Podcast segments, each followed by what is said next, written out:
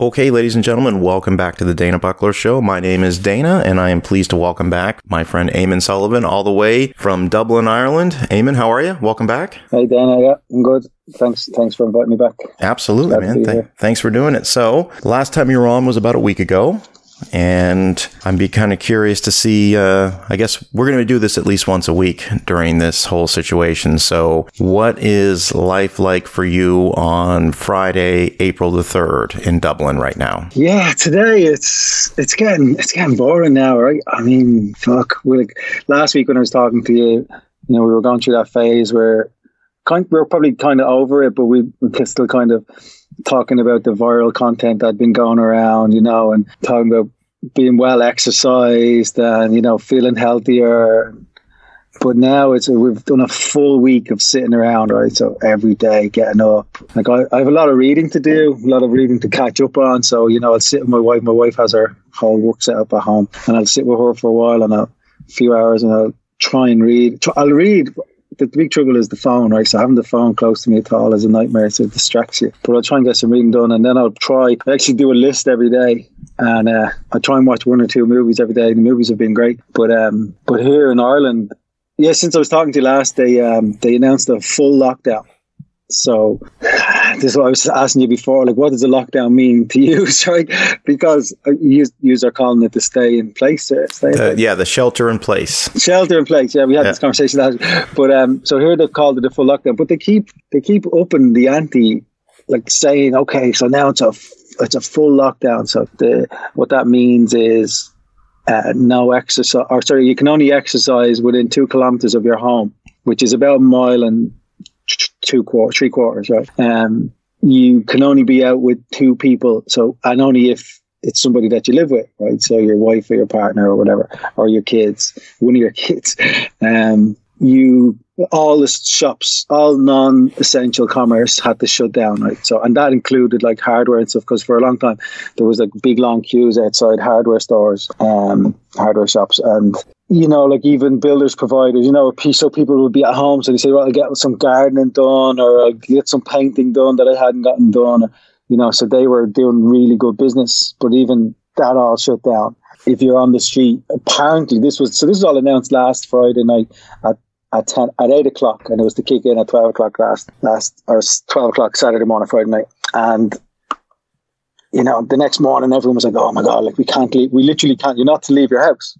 They want everybody to stay home." And again, only excuse to be out is going for medicine, going to work in a sanctioned workplace, or going to for yeah, I said medicine, going to for food for food groceries. But um, I mean, the, just it's just not people aren't paying it. Like you know, if you look out there, I was out just now. I brought my dog for a walk, but there's there's still kids hanging around, and there's I had to drive this morning to get some. I, I drive a taxi, right? So taxis are deemed uh, essential workplace, right? So because we need to bring uh, healthcare staff to work and stuff in the middle of the night. So I'm allowed on the roads, and I, I did imagine that that would be a thing, but like I've, heard, I've seen some anecdotal evidence of people getting stopped and stuff, but it's really just not.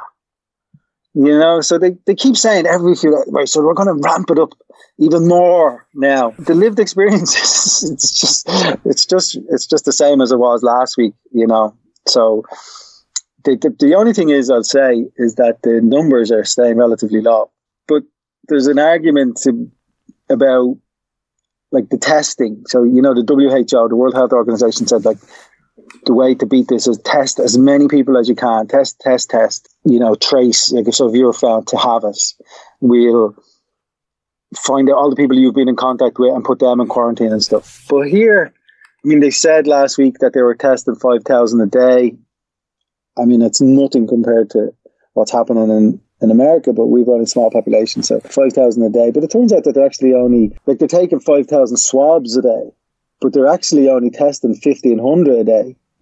Yeah. Or getting through 1,500 every day. And so it takes them three days. So they test you today and the results come out in three days' time. So every day you end up with 3,500 backlog and that's building up and building up every single day.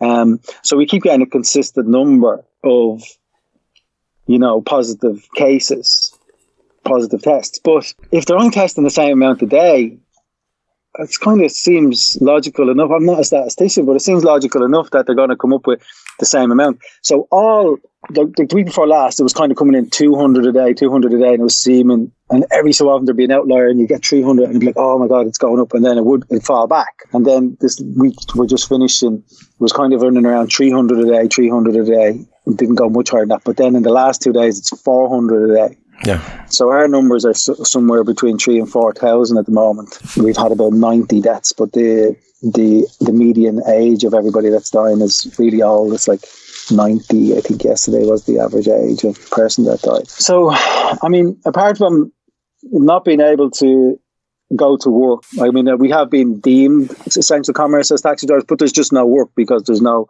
people out there. So we just I haven't been working. Um, and so apart from that, apart from us all being stuck in the house here together, myself, my wife, and my two kids, the, the this whole coronavirus thing isn't really having. well, well, well, this reminds me of of that line about you know what did the Romans ever do for us? Well, apart from everything, they didn't really do anything. so apart from all of that stuff, that it's the sort of it, it just doesn't feel like we're really suffering. That's my point. You know, here in Dublin, as somebody who has their own home and you know, who has enough money to make ends meet, and I'm not under pressure to to make rent or whatever. You know, things are things are okay. It's just getting boring. That's it. Yeah. Since yeah. the last, How, what about for you guys? Yeah. Well, since the last time I talked to you, Florida was one of the states that hadn't issued the stay-at-home order. It was, uh, I think there had been about 30 states that had mandated their citizens have to stay home except for going out for essential services. And very similar to what you just explained as far as you're allowed to go out to exercise, but you know, you've got to, you know, keep to yourself six feet or, you know, two meters for, for our European listeners. You know, that's just the thing is so two days ago, the governor DeSantis here in Florida finally, after succumbing to mounting pressure, I mean, mounting pressure to issue this stay at home order because we have the third largest population of all the states in the United States. He announced it and it went into effect at midnight last night. So what does that mean for for for, for me, for example? Nothing. Nothing changes.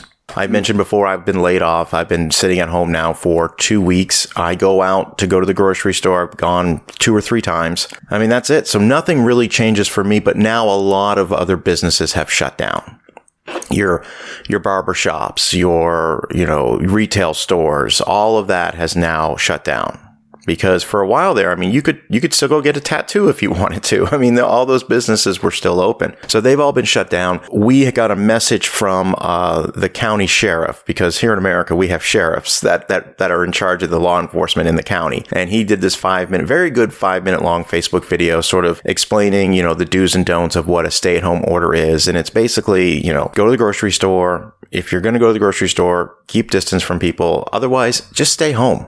That's it. Yeah. Stay home. If you want to go out and exercise, go out and exercise, but do it by yourself if possible. Now, having said all that, and I'm going to get into a little bit of trouble for saying, no, I'm not going to get a little bit of trouble. I'm going to tell you something that's really bothering me. And I live a controversy, a, a, little, little bit of controversy. little bit of controversy. I live across the street from a very large church. They have been doing outdoor services for the past couple of Sundays where they're asking people to stay in their cars and they've set up a big stage with with uh, big speakers. It's like a music festival as far as the, the stage setup. And it, they're getting 50, 60 people out there at a time. And I just, I don't know. I don't know. Like I'm, most of the churches in this area here have gone to online services where they're streaming the services. There's a couple churches that are doing these outdoor services. And I look and I see these cars and they're all parked within a couple feet of each other and they all have their windows down. And it just seems like a big congregation of people that are not keeping that six feet social distancing. And it's it just, it's right across the street from my house. And I, I, I, I don't know what to do.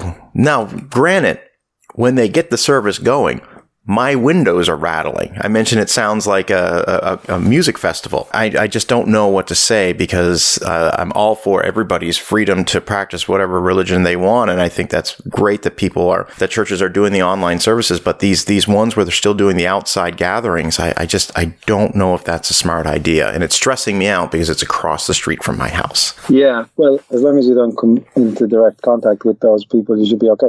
But it's the whole idea of so even if one of I don't know how close they're getting, but imagine if one or two of them have it and they everyone else or a couple of them contract it. You know, even though you're not in direct contact with them that day, I mean, this thing spreads so yeah. much that you just don't know. They could bump into somebody. They could be in the supermarket um, just before you. You could you could catch something that way, you know, because this is the point with the exactly with the low social interaction. It's did you see? There was a thing on social media last week. It was about um, the beaches in Florida. Did you see it? They did a heat map of the phones. So it's like satellite imaging, and each phone that was on the beach during spring break had like a, a light, like a, a, bright light represented each phone. So when it concentrated, it's like looking at a map of a city, so you can just see all these really bright lights. But after they, they tracked it after over a couple of days, and you could see those lights spread across America. So even though you've got a few thousand people on the beach in Florida somewhere, within a couple of days, all those people went home and they spread all across oh, America. Yeah. And you can imagine as each one of those, if they're all congregating on a beach together and there's a few thousand of them and they're all really close, and we know how infectious this uh, coronavirus, this COVID 19 is. And and so you might think, what does it matter to me if I'm in Arizona? And they're on a beach, but they, they just spread, you know. They yeah. and then as each one of them comes into contact with somebody and it all spreads exponentially. I mean, it, you know, the, the individual actions that people take, they do have repercussions for the, the rest of society. Like, you know, it's, it's, it's that serious. It, it is. is. that serious. And, it, but there's a big thing here now. I mean, we talked about it last week about, you know, people, um, you know, the Twitterati, like, you know, um, shaming people's behavior, you know, watching each other's behavior and I'm just not sure. And I'm not saying that this is what you're doing, right? But I'm not sure.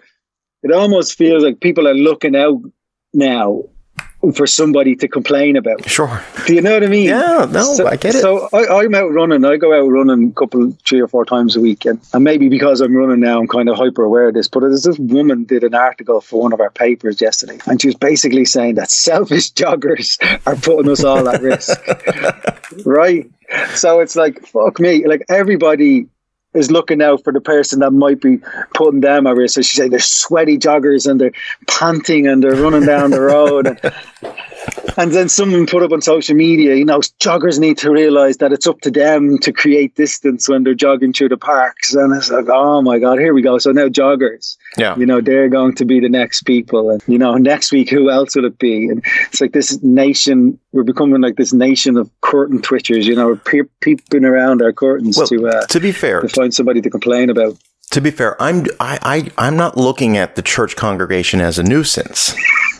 I look at more of it. I look at more of con, out of concern for their yeah. well being. You know, that's yeah, that's yeah, that's how I look at it. Now, is the music that's a little okay, loud? I'm not judging you. I'm not judging. No. What's that thing about? You know what they say when music starts sounding old or starts sounding loud? It just means that you're getting old. Yeah, that's exactly. But you're a DJ. I mean, you should be used to that, Dana. Oh my goodness.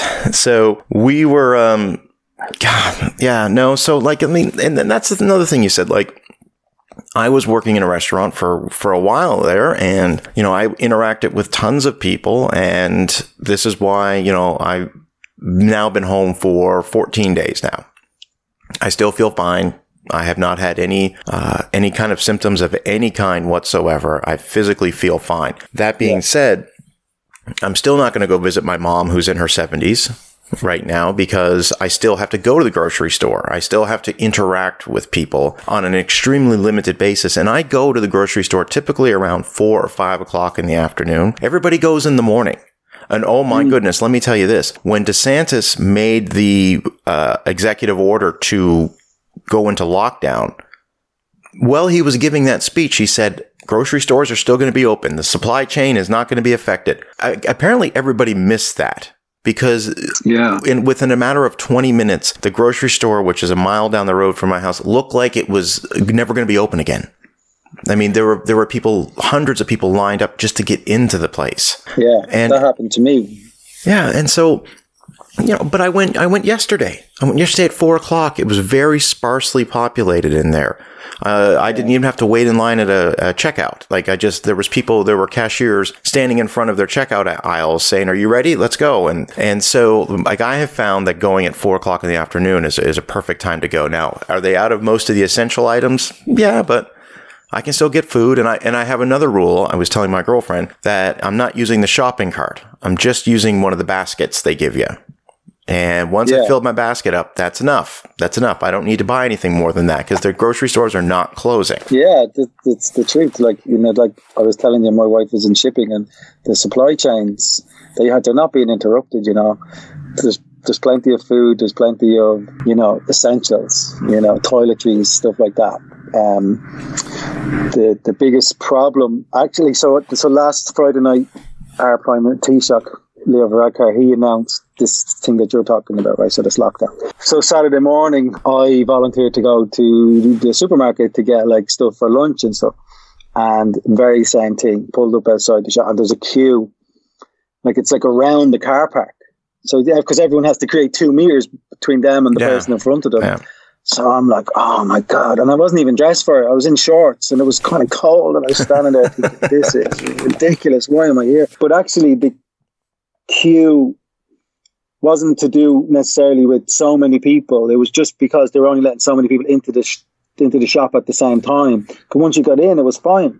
Yeah, yeah. I just breezed around, picked up whatever I need, and I was in and out within ten or fifteen minutes. It was just the queue part because they were doing one in, one out type of deal, you know. So it wasn't. Uh, it looked like oh my god, we're going to be here all day, but actually it was quite quick. But uh, yeah, there was there was all sorts of sort of jokes going around. My my mate's wife. Uh, Amanda, if you're listening, she was slagging off everybody for being in she, on Instagram and stuff. She's slagging off everyone for being in these queues, and I was like, "Hey, hey, fuck you! I was in one of them queues, but it wasn't. It wasn't like because I felt like the shop was selling out. It was because like I needed to get like just bread for lunch. Yeah. And and you know, and I think I think there was a lot of that like associating the long queue with oh people are panic buying but actually you couldn't but be in a long queue because of the distancing requirements you know i think um, something that's starting to worry me more than sort of panic buying i don't think that's really a feature anymore here but it's the prices of stuff is starting to go up. Oh, you know? okay. I haven't seen that here yet. Yeah, so you know, I'm talking about essentials like um, hand sanitizer, right? So there's shortage of hand sanitizer here. Is there a shortage of hand sanitizer over here? Yeah, there there is no hand sanitizer in America right now. It's gone. Yeah, so so our um, our like distilleries, you know, where they make whiskey and yeah. gin and stuff, they have repurposed their factories to, to produce hand sanitizer because it's mostly just alcohol and gel. But um, so some of our local pharmacies have decided to put up the price, and it's a big price, like you know, so a small bottle like uh, a whatever 50 ml bottle of hand sanitizer, which probably would have cost you two euro a couple of weeks ago. They're now charging nine euro oh. for that. Oh, yeah, you know that sort of stuff. And then I, I, was just in a in a petrol station. You have Circle K over there. You do have oh, Circle oh, K yeah, products, so that's here. So I was in Circle K. Let's yesterday. not forget Bill and Ted's Excellent Adventure. Was that in Circle K? That was a Circle K. Circle K was that was the really? Circle K. Strange things are afoot outside the Circle K. That's that. That was no way. So I only ever actually because I seen Bill and Ted's Excellent Adventure when I was fourteen or whatever, but I only ever noticed them when they came here as a as a concern. But like they were selling them for four euros, so I picked up a few bottles. But it's it's just I think I think that stuff is worrying. You know that people are starting to see an opportunity in the crisis. You know, do you remember that line from um, the Inside Man when there's blood on the streets, buy real estate? You know, so yeah. and that was the lesson from that movie, right? Is that you know some people are so cruel that they will make lots and lots of money off other people's misery, and there's a bit of that going on. I think with these companies, you know, they're just like, oh yeah, yeah, we can make serious cash off people's need to stay safe and well, you know. Yeah, well, what they what they've got here, especially here in Florida, they have what's known as the price gouging hotline, which is set up um, eh, because because of hurricane season every year. People are always think things are always on demand. We're always going to see. I mean when there's a hurricane coming, I mean, you want to talk about there was panic buying, and I think the grocery stores are now going to because um, they've got signs everywhere on down every aisle: limit one item, limit two items. They should have been doing yep. that during hurricane season. That would have made life a little bit easier for everyone. But that being said, and I don't know if this is a federally mandated, but I know in the state of Florida, they take price gouging extremely serious. And so if you're a particular retailer and you're you know, you get reported for selling items way above market value. I mean, they'll come in and shut you down. They won't even give you a warning. So, so you have laws in place against. Oh yeah, I know in the state of Florida we do. That. Yeah, because there's you see signs everywhere. You know, during crisis and during hurricanes, uh, report price gouging. Call this number. And so yeah, oh yeah, you can't you can't get away with that. Now, having said that, you know, I, I, know, you know, there's a couple shops down the street, uh, co- you know, convenience stores down the street where the guys probably spiked up the prices a couple bucks here and there, but, uh, you know, it is what it is. But I mean, any real blatant, like what you said, from two euros to nine euros, that wouldn't fly. That shit wouldn't fly here in Florida. Yeah, and that's like nine euros is like right now it's probably like, like it's ten dollars. Yeah, for a small fifty ml bottle of hand sanitizer. You know, one that squash into your fist, like yeah. you know that size. Like uh, that that stuff just annoys me. You know, it annoys me. And and the only recourse that people have here is to withdraw their custom after the crisis. You know. But then people have short memories, you know. Yeah, oh, yeah. It's the closest. It's the closest uh, we call them pharmacies. It's the closest pharmacy, so they'll just go, you know. But but and another one that this particular pharmacy actually did, they were selling face masks, like tw- pack of twenty face masks for 150 euro. Oh my god! And they're just you know those cotton face masks, like the, the surgical the, masks, the, single like the use, proper ones, the one time yeah, use. Yeah, yeah, yeah. Exactly, yeah, 150 euros. Well, and there's a there's like a Craigslist thing here. It's called adverts, and there was someone on it selling a thousand of them, a box of a thousand face masks for fifteen hundred. You, you know, they're, they're talking about uh, uh, Trump is talking about. I think it's going to come out today's. He's been doing. it's so funny. The man did three press conferences over the past three years, and now he's doing. He's done one every day for the past thirty days. So he's loving it. He's he's he's, he's, he's, even tweeted about how the ratings have gone up. How his ratings have he's gone number up. One on Facebook. He's no. anyway, let's okay. Hold on. I don't want to go down that path just yet. Having said that it's expected that he'll announce as of today, and, and, and listeners, this is April 3rd that we're recording this. Uh, it's expected that they're going to pass new CDC guidelines that state that if you're going to go out, you need to wear some type of mask or some type of. They're even starting to give out instructions on how to make your own homemade mask uh, out of a clean t shirt you know how to cut it and, and put it because they say that if you're going to go out in public you it's recommended that you wear one not and, and they say this doesn't mean that you can stop the social distancing, but you this you know, they don't know how many people have this virus. Let's just be honest, they don't, and that's, that's what the mask is for. The truth. That's what the mask is. Not it's not to prevent you from getting it, to prevent you from giving it. And that's yeah. that's what from what I understand. And listeners, once again, I want to reiterate: we're not experts on this subject. We are just no. we are just two individuals that have been paying attention day in and day out, and just don't take anything we say as medical advice, please. Yeah, but see that stuff like when you're saying they don't know that there was advice coming out of here last week. They were saying people should just act as if they have it. Yeah.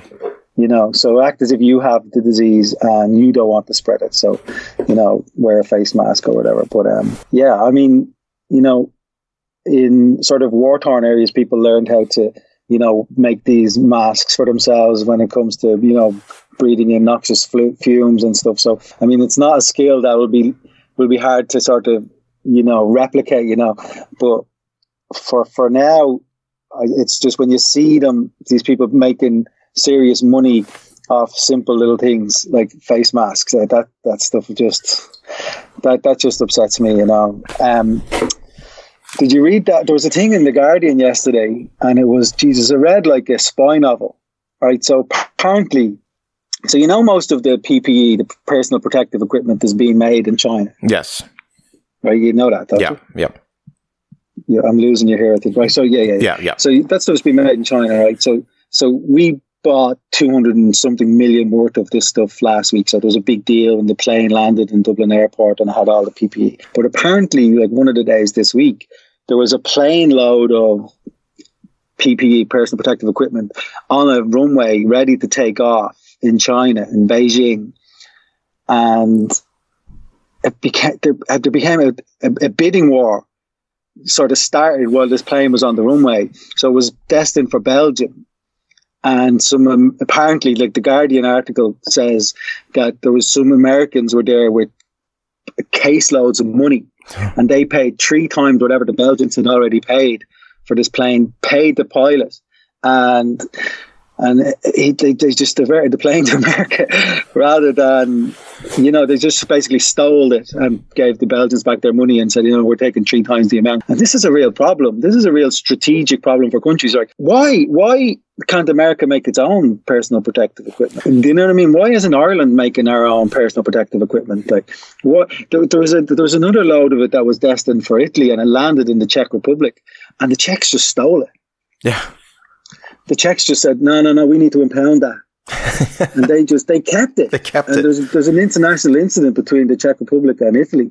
The Turkish government were paid for a load of stuff uh, by the Italians. So the Italians put in an order. The Turkish took their money. Turkish factory made it, and then the Turkish government banned the export of personal protective equipment. So they basically said, no, no, no, we're going to keep on that. You know, it's. It, it's a crazy race now for, for this stuff that's going on all over the world. But it just begs the question why is this stuff all being produced in one country?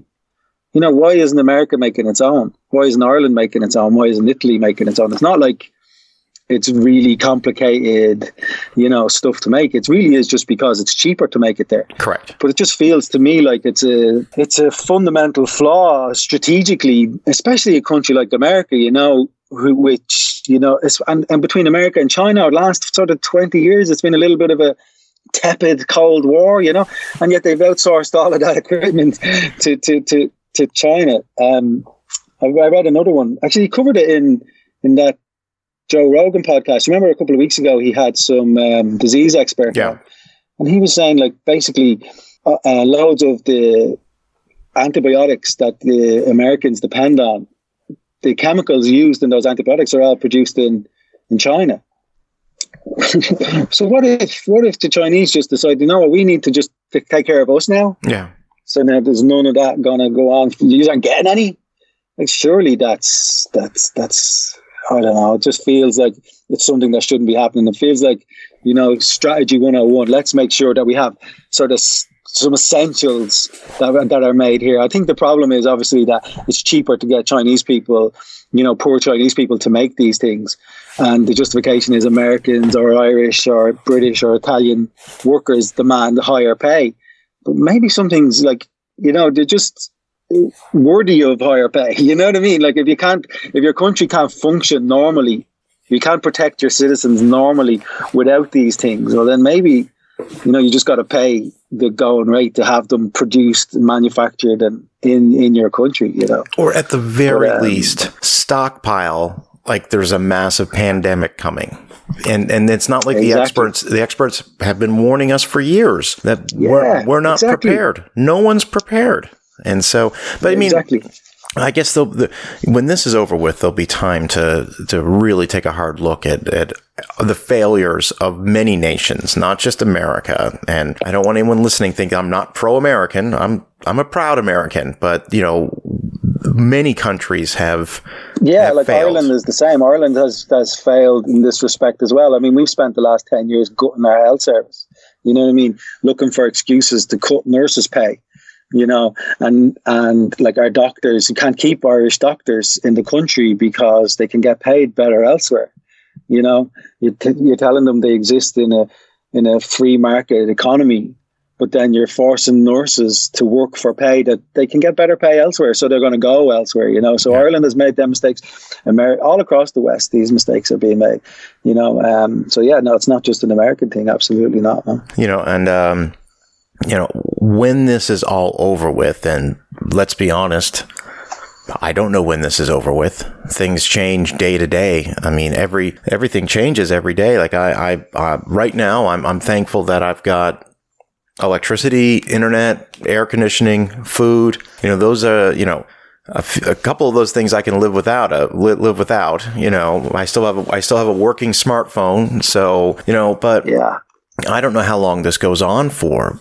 But the million dollar question is when this is over and we get back to whatever the new normal will be, because let's face it, this is a historic moment that we're all living through, and this will fundamentally change a lot of aspects in our life for a very long time. You look at 9 11, that fundamentally changed the world that singular mm. singular incident that happened changed the world. And I can assure you, if history is any indicator, this will fundamentally change the world. I don't know how, and I don't know exactly, you know, what what changes will happen, but it will. And I wonder if some of the things you just mentioned about you know, countries taking responsibility to ensure that when this happens again, because it will happen again. It may not be COVID 19, mm. but it will happen again.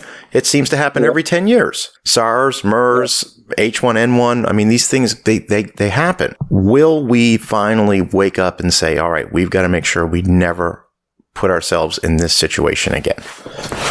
But I think that they will actually. I think there will be lessons learned from this. Like everyone keeps talking about South Korea as if you know they had the magic wand, right? So they had they had the they came up with the best strategy, and everyone needs to emulate that. And our government tries to pretend that we're going for that model, but actually we're not because in South Korea they can take a, t- a temperature test if you're walking into a nightclub or whatever. They can they they track your phone. So if you're found to have had it, they can go into your phone, find out everybody that you your phone came into contact with or anywhere near, and everybody gets put into quarantine. But um, but everyone thinks, oh my god, they just came across this strategy really early on. So what you were saying about America and South Korea getting having this first incident on the same day are pretty close and America's strategy compared to South Korea's have been shown to be, you know, South Korea's far superior. But actually, South Korea is only behaving the way South Korea is because they learned a lesson from SARS. The, the last outbreaks actually had a really bad effect in South Korea. South Korea, Taiwan, and Singapore. Like those are three sort of, you know, dynamic uh, economies in in that part of Asia, and they they learned their lessons and they're just implementing the lessons that they learned. So I think if this was to happen again, um, you know, countries will be better prepared. Yeah. You know, but you know, there's a you know, with the political systems that we have, you know, each government is just concerned about getting re-elected and you know, if if it's expedient not to stockpiled that year, not to spend a hundred million on, you know, PPE that particular year because it's an election year and you want to spend money on roads out of a particularly important district. You know, you just don't know if if those things will happen in five, six, seven years, you know. So never never underestimate the ability of politicians to to, to mess things up, you know. Yeah. That's uh that's that's how I feel about it. That certainly is one thing that you can always count on, and this is, of course, a major election year here in the United States. Yeah. And they're already scrambling to figure out how they're going to do this election. And you've got uh, the Democrats who are championing the vote by mail measure yep. right now, where you've got, I think, some Republicans are championing the online voting, which let's all be honest, I'd rather do the vote by mail. Yeah. If I want to keep the integrity of the election election in, in place, I think the uh, voting by mail, or we, we, already have that in place here. It's called an absentee ballot. Anyone can vote yep. by mail. They can just request an ab- absentee ballot. So I yep. think that's what we're probably going to be looking at. So, do you know, I was reading today actually that America has never not had an election yeah. an election year. Like even in 1918 when uh, World War One was still raging. I think yeah. if if I think it was just around the towards the end, but they still had their election. You know, yeah. and you guys still had your election in 1918, um, and then the following year, Spanish flu actually was decimating America. It was much more, many more Americans were killed from Spanish flu than were killed from um, World War One. But you know, I should say, well, I think it would have been two years later. I mean, Spanish flu was basically. Did you did you know Spanish flu wasn't named Spanish flu because it came from Spain? I did not know that. No.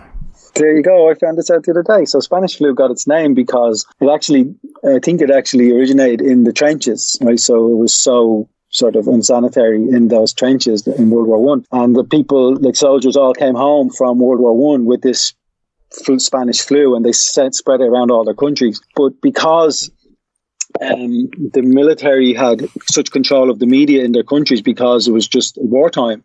Um, Spain was the only one that didn't have sort of state control, state monopoly of its media. So they were the only ones reporting on this flu pandemic. And uh, so they were the only ones reporting on it. So they named the flu after them. So Spanish flu actually. oh, interesting. Was, yeah, it was press freedom really rather than like where it originated from. But yeah, so the you know two years later, 1920, in America, they still had that election, even though that that I'm not sure if it was actually no. Sorry, the thing I was reading today was while World War One was still going on in 1918, the Spanish flu was also going on, and both of them at the same time. And the Americans still had their their their their, their presidential election, so um, or their election. I'm not sure it was presidential or midterm in 1918, but they still had their election that year. So um, yeah, this will be a big shift actually if they don't have the election this year, or if something happens to interrupt it, it will be uh, monumental. I mean, there are rules in the Constitution of America about the election, so it would take, never say never, because the, the strangest things have happened over the past few years in this country, regardless on the in, in regards to the political landscape. But having said that, it would take a unified act by the House, the Senate, and the uh, executive branch to change the election. And uh, that is not unified.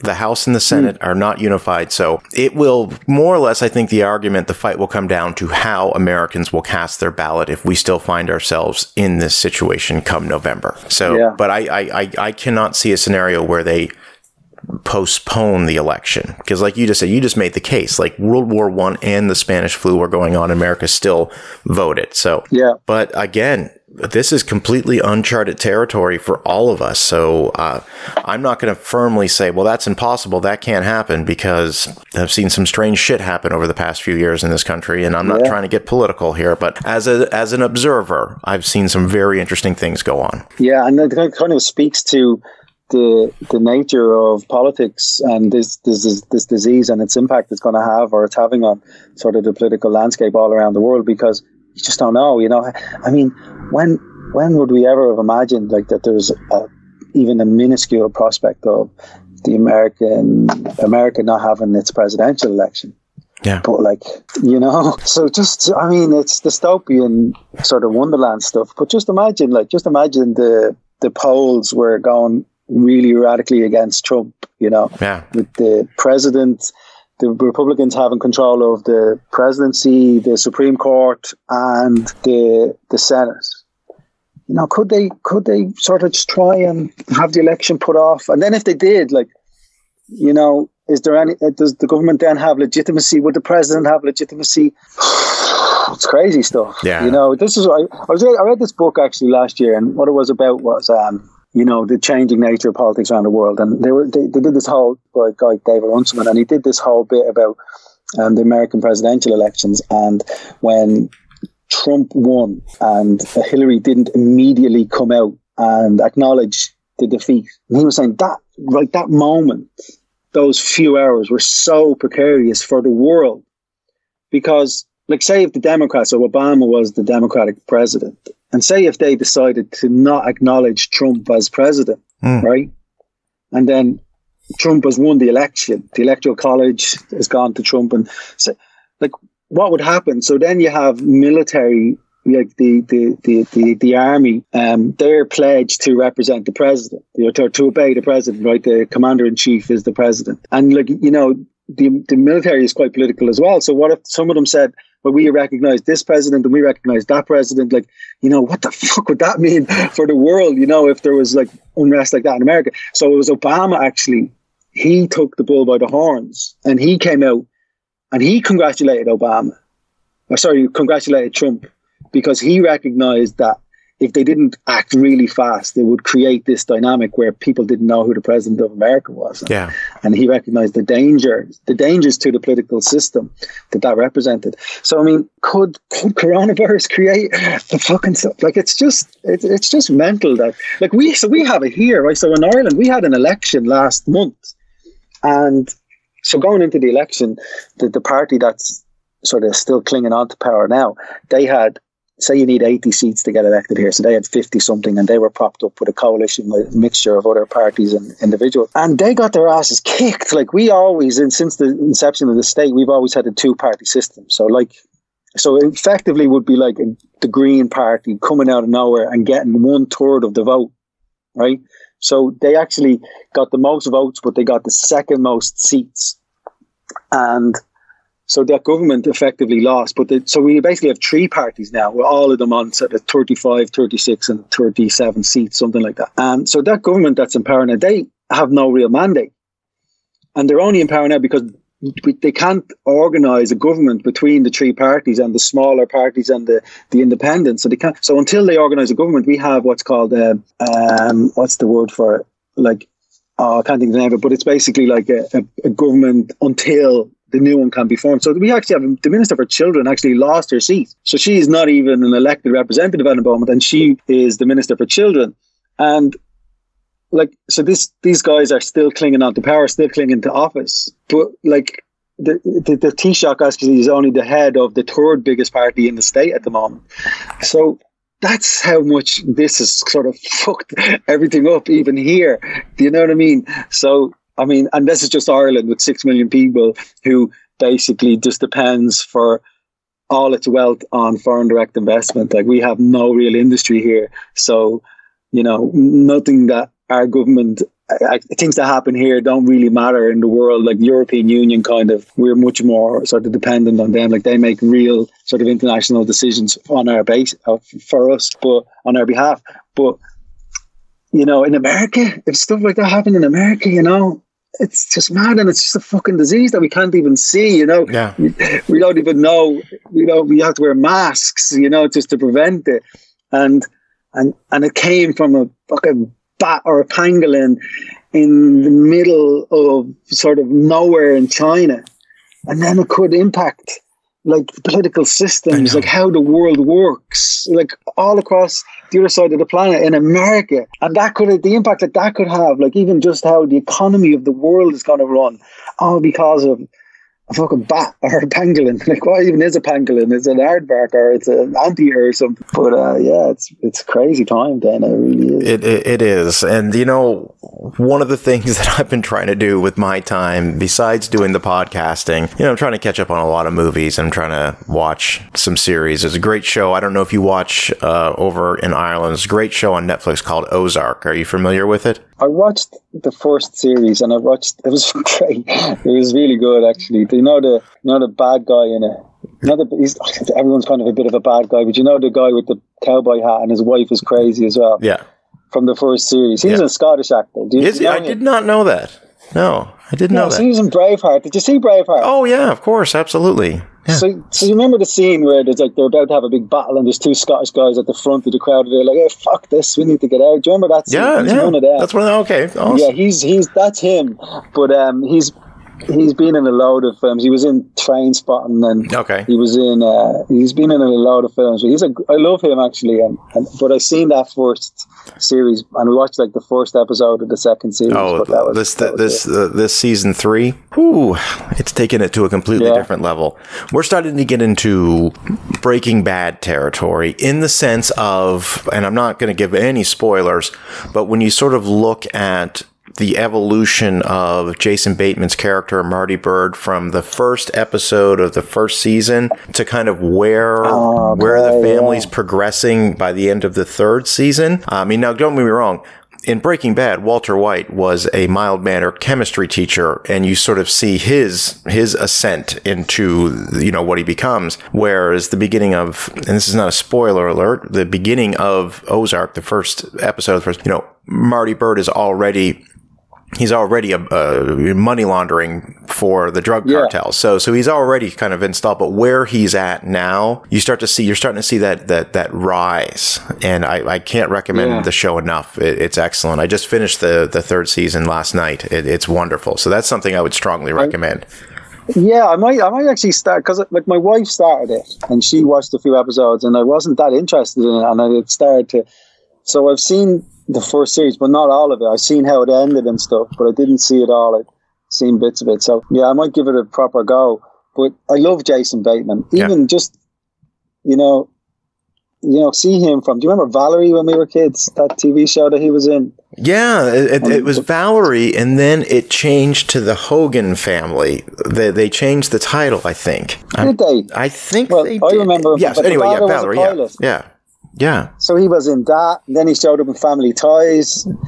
You know, he actually his career tracked quite close to, to Michael J. Fox when they were young. And let's not forget bits and pieces together. He, he, starred in Teen Wolf Two. Teen Wolf Two. That's right. Yeah, the, the yeah, boxing, yeah, yeah. the boxing one that no one's ever seen. I seen it. Yeah, I seen it. The team with the father was the, was became the uncle. Yeah. In, uh, Teen Wolf Two. Yeah, yeah, yeah, yeah. It was it was the same film. It really it was the same film. They just switched. switched and it was it wasn't Teen Wolf Two like in T W O. It was Teen Wolf T O O.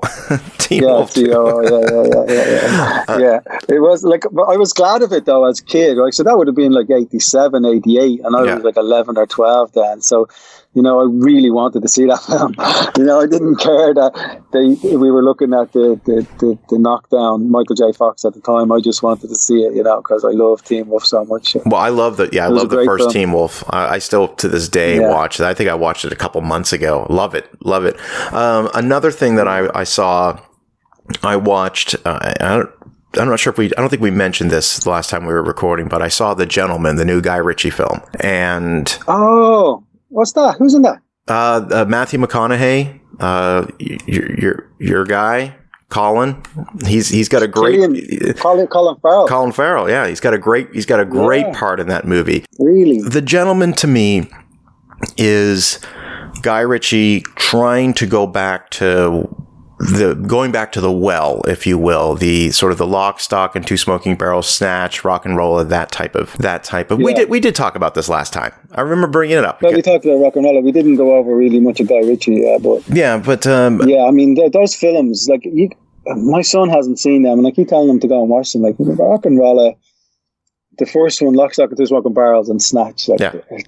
great films. Well, this that's the thing about the gentleman. Yeah the gentleman is kind of a return to form in that sense. Mm. It's it's that style of movie. It's definitely uh, you know a hard R rated you know gangster British gangster film, and this one I found a little little easier to digest than say Snatch because I found Snatch was there were so many moving parts to that movie. You know, it all does come together at the end. This one was a little bit more, uh, for me, it was a little bit more coherent as far as following the narrative because uh, Hugh Grant's character, who he's by the way, he's great in this. Uh, he okay, is yeah. he is basically narrating a story in the in the film. And I don't want to say anything more than that, but I had a lot of fun. Great characters. Colin Farrell's got just to me, he was my favorite favorite part of the movie. He's not in it enough, so that should just speak to yeah. how, how, much I enjoyed his character. So if you haven't seen The Gentlemen yet, I, I, do recommend that one. What was that other Guy Ritchie film with Jason Statham and you know that's that's the Pussy one from The Sopranos? What was that? That was Revolver. That film. Revolver. Yeah, like I, that was a film that should have been great. Should have been. Like I sat down to watch that and I was so excited. And the first half an hour, it's like this prison thing. Do you remember in the chess game? And yeah. it seemed like this is going to be really good, and then it just gets chaotic. And I, I still don't know what happened in that film. I, I didn't finish it. I never finished it. I got about twenty minutes into it, and I was just very easily distracted by something else, and I just turned it off, and I just never went back to finishing it. And that's yeah, yeah that's rare, but but you know what happened to Guy Ritchie though? Like he married Madonna. Yeah. he just he did, it just went to his head. Yeah. He was just a barman. He was yeah. like, you know, he was like the British version of Quentin Tarantino. He was just working in pubs, and uh, he's you know he obviously did a bit of writing and ended up doing Lock, Stock, and Two Smoking Barrels. I'm sure I'm murdering his character arc there, but uh, like you know, but then he just marries Madonna, and they had this big lad, loads of property, like huge amount of property. And I remember there was this dispute they were having because Madonna moved to the UK and she was giving out about the press intrusion in the UK. And there's this law in America, in England that you can basically walk across the countryside that even though people might own the land that you're free to walk across it. And she was like really upset at this. And there was this big sort of a court i'm sorry to interrupt you. It's so interesting you say that because exactly what you're saying is addressed in the gentleman Really? Yeah. I'm not about walking across the countryside. I don't want to say anything more than that. That's so funny. I'm like, because as soon as yeah. you're saying that, I'm going, where, why does that sound so familiar? Oh, wait. Guy Ritchie just brought that up in his latest film. Okay, so you're gonna you're gonna love maybe this. he's like taking maybe he's taking a job at the British establishment that ruined his marriage to Madonna. Yeah, you know, I don't know, but um, yeah, that they, they were some great films. So what else have you been watching? Um, I watched The Hunt yesterday. Now, if you're not familiar with The Hunt, it's a it's a movie that has garnered a lot of controversy. Um, oh, I do know this. This is the woke version. Yeah, of, of the Hunger Games. The, that's the yeah. way. I I shouldn't say that I've watched The Hunt. That's that's not fair. I've watched the first 25 minutes of The Hunt, and that's about mm. all I could take. It was just Who's in it? I, I, don't recognize any but any of the actors' names. I mean, I don't re- recognize any any faces on there. Um, I was watching it with my girlfriend. We were watching it Monday night. Actually, I watched the first ten minutes of it, stopped it, told her we need to watch this movie. This is batshit crazy because the first ten minutes of it really was like I was I was hooked. I was like, this is and really violent. It just but over the top. But then about 20 minutes into it, it, it takes that controversial turn where it becomes super political, not in a subtle way, not like subtext, like so blatant and so in your face that I was just like, uh, her, she looked at me and she was just like, do we really want to finish watching this? And I'm like, no, I, I, I don't want to finish watching this. And then I was been, you know, keeping up with people's reviews of the films and it's real 50 50. Some people really like it. Some people don't like it at all. And I consider myself to be a pretty liberal person. I've always, that's always sort of been my mindset. I'm, I'm the fanaticism that was on display in this movie it was so I just couldn't take it. I couldn't. I had to stop. I had to stop watching it. So that's my partial review of the hunt so far. Is the first ten minutes you think, you think this is going to be like Battle Royale, that great Japanese movie? Like, oh, okay, this is yeah. this is crazy, and then it just takes this crazy, crazy, unnecessary political turn, which I the movie had hooked me before it got into the politics and. I hmm. was so I was so put off by it because we live I live in such a polarizing country that, you know, the movie, I think the movie was genuinely, genuinely designed to offend both sides. And I'm not, uh, I'm, yeah. I'm all for, look, I, look, I, I don't want to live in a world where things don't offend me. That's a pretty bo- yeah. boring world, in my opinion, you know, but at the same time, from watching it, watching this from a movie standpoint, that was complete it was just completely unnecessary. Yeah it already hooked me with this premise of these strangers wake up in a field and all of a sudden they're being hunted and it's you know it's the most dangerous game. And I, I those movies i always find are really interesting but you just you want to slap me over the back of the head with with the politics. And i'm just like i i, I just i want to escape all of that. And so that's why i had to stop yeah. watching the movie. Like i don't know much about the film but like i know that there's some of those B American B movies that. Do you remember I sent you a picture of one I came across here? In a, in a, in a, I actually was in America. It was a Brian Bosworth movie, and it was a film where I think it's like dystopian, but the, the family have this argument about you know, why we all need guns. And and it just tell, tells you this on the blurb at the back of it. And in the end, the daughter realized, you know, why it was so important that they have guns, you know. I remember you said that to I me. Mean, you were at a Walmart or something when you saw that. yeah, I was in a Walmart in Florida and I took a, I just read the back of it. Because Brian Bosworth, he was a thing back in the in the nineties. The boss. Seen his face yeah, the, the boss. Yeah. Yeah. He was Yeah. So. I read that. But like so so we would you know, people of a certain political sort of persuasion would see that and just laugh at the ridiculousness of it.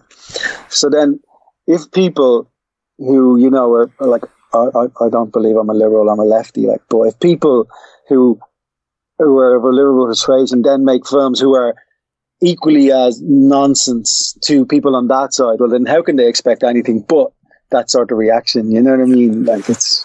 But let me give you one know, example. There's much better ways to make movies with um, that's that have a political message without it being so overt. You, you yeah, exactly. You put it put subtext in. You know, the movie. Look, spoiler spoilers. I'm not going to get into major spoilers. Like you basically get the gist of it. It's a uh, these these very rich liberal elites are are hunting you know what they call deplorables. You know, you know, yeah. yeah. And so you know, and you start to pick up on that a little bit just based on you know the uh, stereotypical characters they try to present as you know the sort of the republican deplorable if you will. And it's just so yeah. overtly like in your face like that's ridiculous. Okay stop. But one person it sounds like the purge but backwards. Yeah exactly. And and and so you know when one one person gets killed, and right before this person is killed, the person that kills him says, "Oh, and by the way, one more thing: climate change is real," and then shoots him. I'm just oh, like, and oh, that's and that was the that was the moment right then and there where I said, "Okay." I, I again, I looked at my girlfriend and said, "We we can stop this. Like this is the, that's what I'm talking about. Like yeah. so overtly in your face that it just wasn't necessary." You could have had one throwaway line somewhere where somebody mentioned it, called him a deplorable or something. One, but it's just it, like it, it's, it's, it's a, it sounds it sounds you know I, I, want you to wait because I think it I think it has a twenty dollar price tag right now to rent or buy VOD because it was one of these theatrically released films that Universal just put out on video on demand because all the movie theaters closed. So I would I would wait if you're curious yeah. to watch it. I wouldn't spend the twenty pounds on that or, or twenty euros yeah, on no, that. Uh, yeah, I might catch it on a flight or something. It doesn't sound like something I'd be paying any sort of money to see now, to be honest. So, but I think I've had a much more exciting week than you um, um, with the stuff that I've been watching. To be honest, you know, I, I was telling you, I spent. Uh, go on. No, I was going to say. No, I was going to say. Tell me what you've been watching. Yeah, so I spent. I listened to your podcast last week where you did the the Terminator retrospective. So you started with Terminator One, yeah. and I listened to that and I thought, you know, I'm going to go home and watch Terminator 1. And I, then I decided I checked. So I have, uh, you know, the equivalent of HBO, whatever you have over there, but we have Sky Movies here. So I checked with Sky Movies and I had, I could watch both of them, Terminator 1 and Terminator 2. Oh, sweet. So I watched, I spent the day watching them both. And, uh, God, I didn't realize I loved Terminator 1 and I wasn't expecting to love it, you know, but it's a, it's a great film actually, you know, but because Terminator 2 and Dark Fate and all these films that they've made since, they've become so sort of ubiquitous. You know, it's like we sort of associate them with the lines. So when you go back and watch Terminator 1, you sort of have to pinch yourself and remember this is this was the first one. Yeah. Because it feels like Terminator 1 is stealing the lines. Yeah. Do you know what I mean? But actually, they all stole the lines from Terminator 1. And, like, I really enjoyed it. The, the car chase scenes and you know stuff like in 1984 when they're they're making those scenes you know compared to like I watched that Dark Fate and I actually quite enjoyed it you have to kind of suspend disbelief a lot with it but as a film on its own I actually enjoyed it but like the, the like Terminator 1 the dynamic between Michael Biehn and is it Biehn or Bean? I always either or. I've heard, I've heard both. Here. Yeah, I, I say yeah, Michael Biehn. Michael Michael Biehn. Yeah, the dynamic between him and and Sarah Connor, um, Linda Hamilton is great actually. You know, but I had a problem actually as well with the idea that someone could fall in love with someone from a photograph. Just it, yeah. it feels a bit of a stretch. Do you know really? It feels like a bit of a stretch, but apart from that, I mean, and they only have a tiny bit of time to for the two of them to fall in love, but you really feel it actually. You really feel that they, they, they do fall in love, yeah. you know. And, you know, in, in an action movie like that, that that really worked. He actually, you know, he pulled that off. Where you, you can imagine them shoehorning that into some other movie, and it just feeling like they just did it just to get the scenes in there. But um, yeah, it was great. But I, so then after I watched, uh, no, sorry, there was one thing I also wanted to say. Right, so you remember the police scene, the, the police station scene when Arnold Schwarzenegger comes in, and you talked in the podcast about how Linda Hamilton, Sarah Connor, starts to feel safe when she's in the cop yeah. station, right? But it's not just horror. Because I remember that film in the 1980s. I probably didn't see 84. I probably seen it in 85. But I was a kid and I was really terrified. Like I speak as a kid who was terrified of the Michael Jackson thriller video around yeah. the same time. So it was quite fearful. But then she's in the police station, and I'm like, oh, it's okay. It's okay, right? She's in the police station. Everything's going to be fine. And then Arnold Schwarzenegger comes in and he does what he does and he kills everybody. And that was really visceral. Like, I don't know. Is there a scene where they, I, in my head there was a scene when I seen it of a dog licking up the blood or something? Is that in the movie or is that a mm, not totally that I can recall? Film? Anyway, no. okay. So I, I, I was waiting for that when I seen it, but actually, so so that was, was such a heavy scene. And as a kid, you're like, oh God, she's in the police station. Then he comes in and he kills all the police.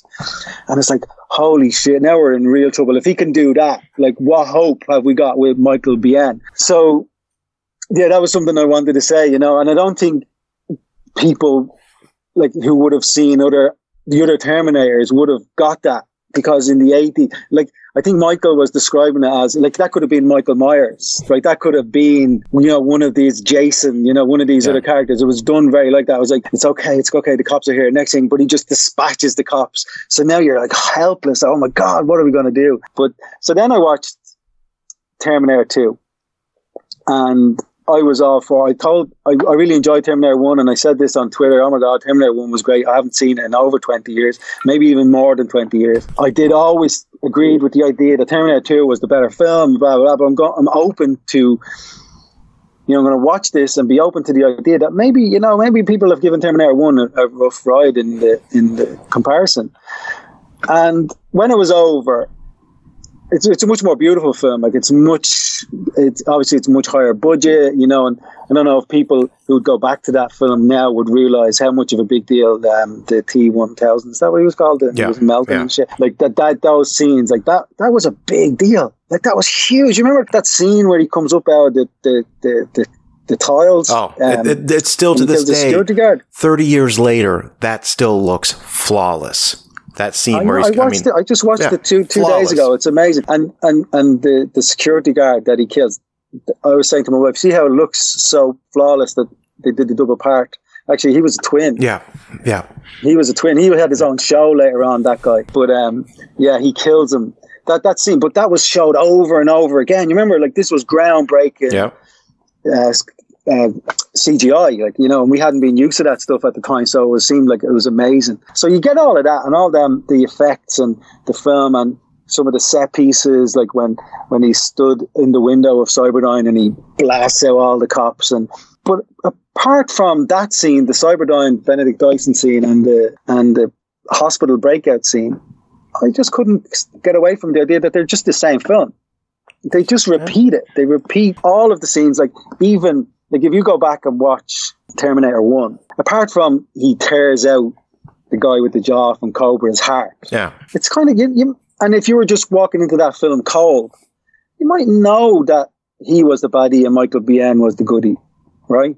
So then, same thing. Apart from the fact that they had forecasted it everywhere back in 92 or whenever Terminator yeah. 2 came out, you wouldn't have necessarily known that Robert Patrick, like he was in the police outfit. Yeah. And Arnold Schwarzenegger is dressed up as the biker. So they were trying to, you know, make it look like Arnold Schwarzenegger may still be the bad guy. You know, so you didn't know again, you know, you didn't know who was going to be the good guy, who was going to be the bad guy.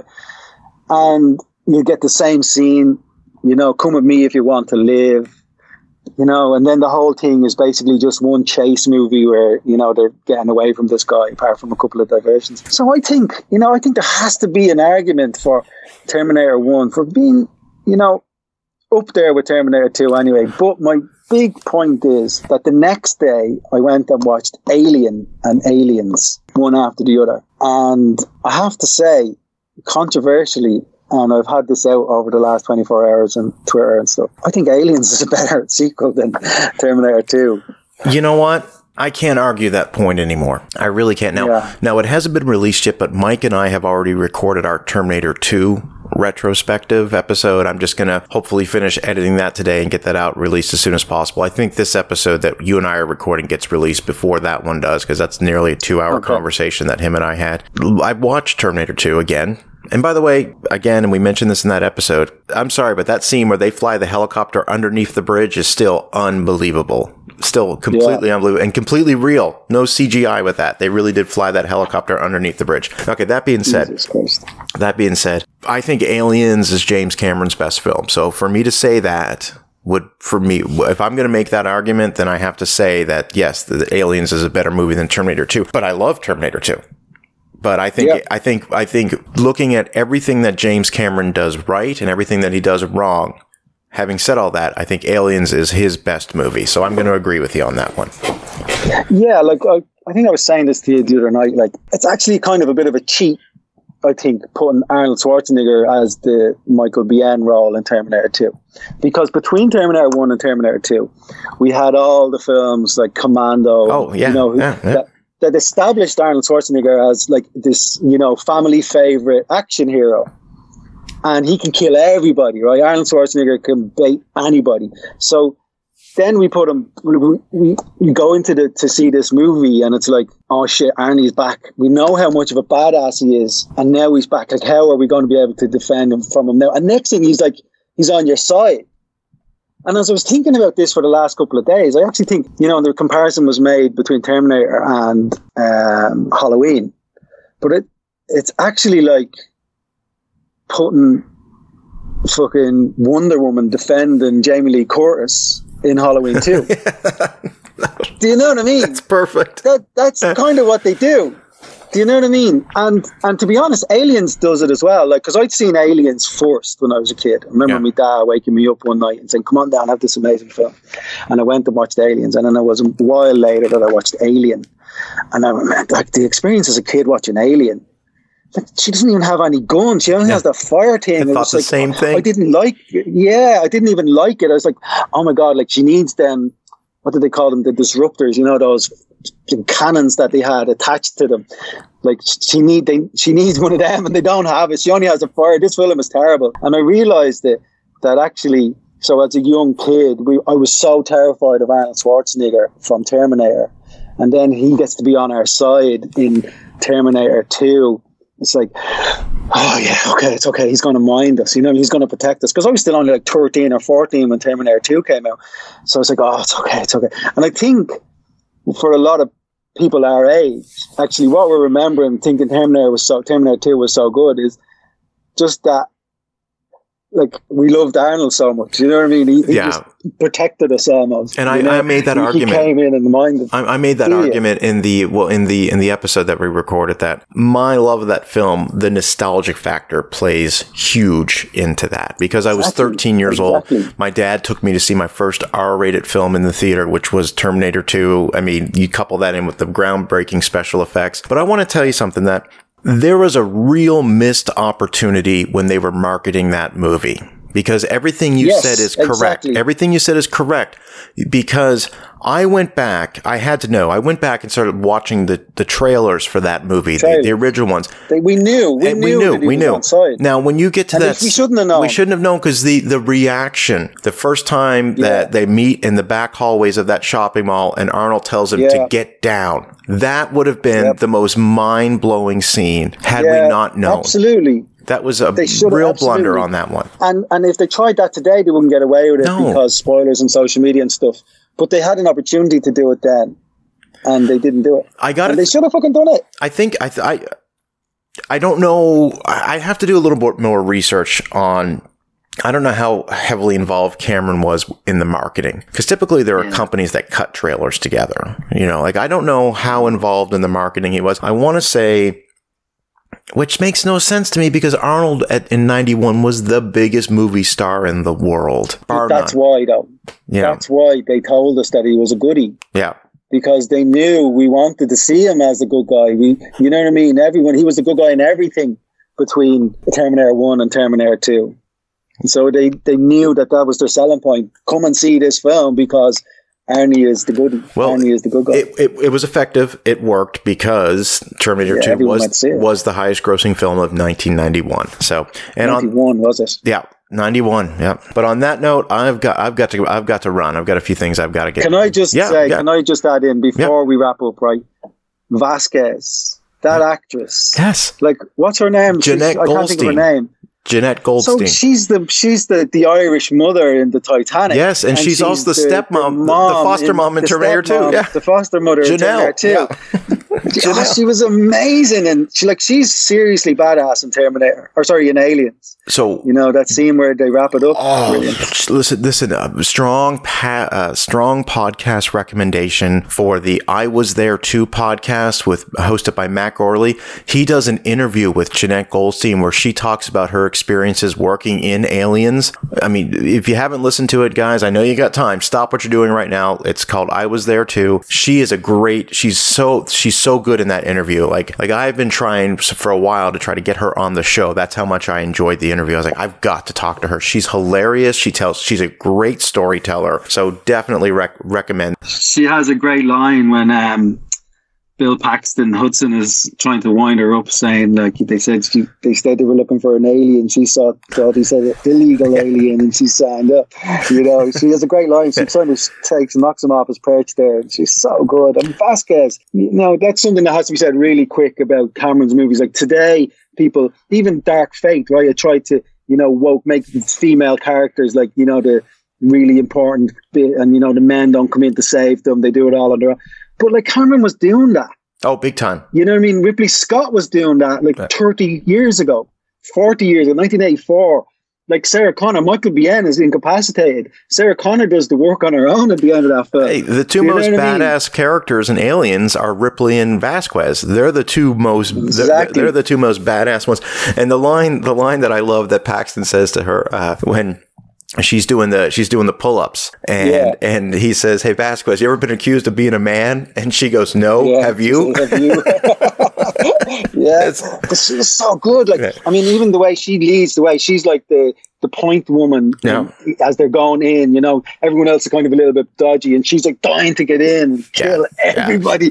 She doesn't give a shit. She's she's such a great character vasquez. I love vasquez. I was actually surprised that she wasn't a latina woman when i when I went back years later. I was actually watching the Titanic about three years ago, and I'm looking at the you know the, the character that she plays, and I'm like, oh, I know that woman from somewhere. Now, where do I know her? And I IMDb'd and seen, oh my god, she's Vasquez, and then it all just kind of fell into place for me. Uh, how was her accent in we Titanic? Have, I don't remember, but I was saying this to you last week. You know, people don't do great Irish accents, no, that's so why I don't I imagine asked, yeah. it was any good.